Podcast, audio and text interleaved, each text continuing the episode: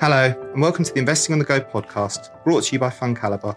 I'm Chris Salih, and joining me today is Simon Adler, Fund Manager on the Global Value team, which manages both the elite rated Schroder Recovery and Schroder Global Recovery funds. Thank you very much for joining us today. Thanks for having me, Chris. Could I start just by getting you to explain to our sort of listeners how you would describe value investing? Yeah, so value investing has been around since Ben Graham, um, almost 100 years ago.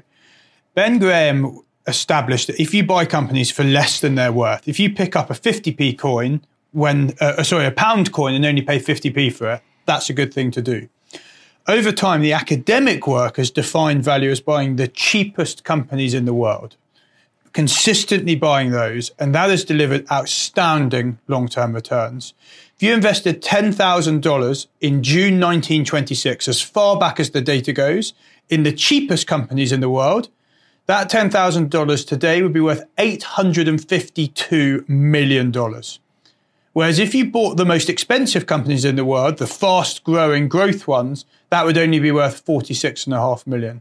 So value is consistently buying the cheapest companies in the world. That's the academic definition. The more practical definition is buying the companies that you don't want to buy, buying the companies that make you feel sick, that make you feel horrible, because you're buying the ones that no one else is willing to buy. But you're buying the ones that you're very confident are worth one pound and you're only paying 50p for it. And that delivers phenomenal long term returns for clients by if the fund managers consistently do it. You mentioned companies that were, were sick. I mean, how long do you usually wait for a company to get better? How much time do you give them to sort of turn around their fortunes on average, or, or does it depend on the company? So it depends very much on the company and the issues. Our average holding period is five years. So on average, it's taking five years for these companies' share prices to return to health. But obviously, there are some that are much quicker. We've got one company in our global income fund that we bought at the beginning of the year that has already recovered. There are other companies that might take much longer than five years. The absolute key is patience you've bought something which you believe is very undervalued and is very attractive for your clients, and you then just have to be patient. Most investors are not willing to be patient.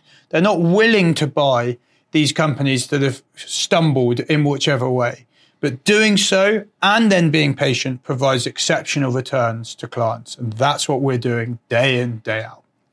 Uh, you mentioned patience, probably quite a relevant word in value investing at the moment. Mm. I mean, it's it suffered a setback of its own in recent years with sort of quality and growth stocks doing better. Could you maybe explain why that's the case? Yes, I think the first thing to note is, is that is absolutely right. Quality and growth shares have done better than value shares in the last 10 years, but value shares have still tripled your money. If you put that same $10,000 into value and growth in 2009, the value shares for today would be worth a bit over $31,000 but the growth would be worth over $50,000. So, so yes, value has not done as well as growth. That is right. But it has still done well in absolute terms. We are now in a place where people are willing to pay ever higher prices for growth and quality shares.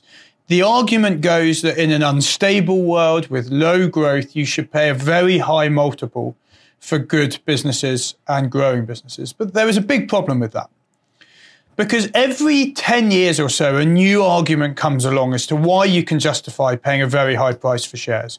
In 2000 to 2010, it was BRIC economies Brazil, Russia, India, China. They could, were suddenly a large portion of the 10 largest companies in the world. The 10 years before that were the dot com businesses. The 10 years before that were companies in Japan. Over and over again, the stock market creates a justification to pay an ever higher price for a portion of the market. And over and over again, that leads to significant losses for clients. If you think about it in very simple terms, if you think of your favorite house in the world, if you won the lottery, which house you could buy? Mine is a thatched boathouse on the side of Barton Broad in Norfolk, which is where Nelson first learned to sail. That thatched boathouse might be worth £300,000. I would buy it if I could for 100, 200 or even 300,000 pounds. But if it was 10 million pounds, there's no way I'd buy it. And that is what's happening today in share prices of growth and quality shares. They are wonderful places. They're just as lovely as the thatched boathouse. But if you pay the wrong price for them, you will lose money for clients. People are confusing today great companies with great investments. And today, the great companies are being massively overvalued. Quality shares are trading at their 91st percentile vis a vis value. Growth shares at their 96th percentile. These are levels that are almost unparalleled and have never been sustained. So, yes, they have done better, but they're now at levels that we think are very dangerous. Whereas value, we think, is in a much safer place to buy your equities in. The global fund is now five years old. The income fund's nearly 10 years old, and the UK recovery fund is nearly 50 years old. Has there been a time in history, as you mentioned, that value has underperformed for so long? So we've got the data back to the 19 to 1936. That uses the same data I referred to earlier, but it's 10 year rolling data. And the short answer is no. It has never been this tough. If you look at the rolling performance of value versus growth back to the 1920s and 30s, they, it has gone negative for the first time ever. I.e., for the first time ever on a 10 year rolling basis, it has been better to buy growth shares. That has never happened before. So we are in an extremely unique place today. It has nearly gone negative once before, and that was at the peak of the dot com boom. And at that point, everyone thought you could pay whatever price you wanted for a dot com company because it was going to change the world. And that was a very persuasive argument. And it led to phenomenal capital losses for people that believe that argument. Today, we're in a very, very similar place. People that believe the argument for growth and quality shares. The same thing happened with the Nifty 50 in the 1950s onwards. So we're in a very dangerous place with growth and quality shares, in my view, today. We think value is a much safer place to put your equities.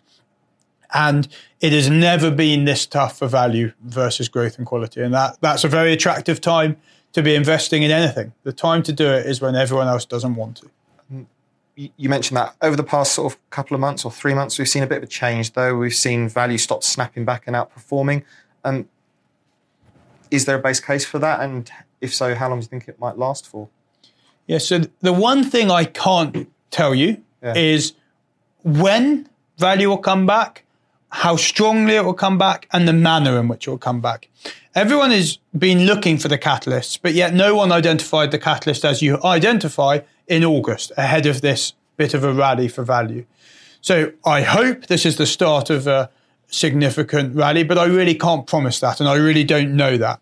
I would note that the value bounce backs, there was one in 2016, there was one at the end of 2018, and then there was this one, particularly in September. They have become stronger and more frequent. Um, and that one can um, be encouraged by, but ultimately, it is impossible to know when, how strong, and the manner. But it is possible to know, in our view, that the opportunity today is extremely good if you want to own equities, that value is the right place to do it. And that's what we're trying to encourage clients to do. On the global fund, you are overweight UK and Italian companies and underweight US ones. Could you explain why that's the case? Yeah, I'll start with the US one, and, th- and that's totally right. So if you take something called the cyclically adjusted price earnings ratio, so that's the share price divided by the 10 year average profits. And that's been a very good way of identifying medium to long term future returns. The US 80 year average has been 16 times 10 year average profits. Today it is on 30 times. That is a level that has never been sustained in history and is likely to lead to no growth or losses mm-hmm. for investors in the US. So as a result, we have very little invested in the US. We're only invested in selected areas that we think are attractive. Meanwhile, Italy and the UK is trading at reasonably attractive CAPE ratios, kind of in line with long term averages, which means we should get long term average returns there. The shares we are invested in, in Italy and the US, are trading well below the market's CAPE in those markets. So we're finding very attractive individual companies in Italy and in the United Kingdom today. Both of those countries have their own issues, whether that's the debt of the Italian nation, whether it's Brexit, whether it's uh, different political outcomes in the UK. However, if you invest where other people are nervous and you do it in an incredibly selective way, So we're still very discerning. We're just investing in what we think are the most attractive shares in Italy, in the UK, or even in the United States. We're saying no to almost every share that we look at. Over 95% of the shares we look at, we're saying no, it's, it's not cheap enough. We think that may not bounce back. But just consistently focusing on the most attractive shares in the value segment, we are finding a number in the UK and in Italy. And we believe that will generate attractive long term returns for our clients. You mentioned nervous. I mean, that's fair, fairly good sort of way to summarize the markets at the moment. Um, could you maybe give us three reasons why value will continue to outperform growth in the future? So, I'm not going to give you three reasons, but I'm going to give you good reasons. How's that? Okay. um, so the, the best reason is that the very long term evidence clearly identifies that value has outperformed historically and that buying shares when they're cheap delivers better returns. So I'm a student of history and I'm a student of evidence and a student of data. And all of those three things suggest that value is the right place to be. So over the long term, my personal belief and the belief of our team is that a significant portion of savings should be invested in value for the long term. The second reason is that the opportunity now is, as we talked about earlier, genuinely unprecedented. There has never been this good an opportunity to invest in value vis a vis growth and quality. And that is a very attractive reason to be doing it. So I'm not going to give you three, but I'm going to give you two really good ones. Over the long term, it should work, and the opportunity now is unprecedented.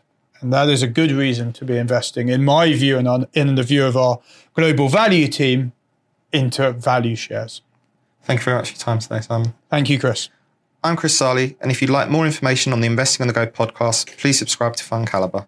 Please remember, we've been discussing individual stocks to bring investing to life for you. It's not a recommendation to buy or sell. The fund may or may not still hold these stocks at your time of listening.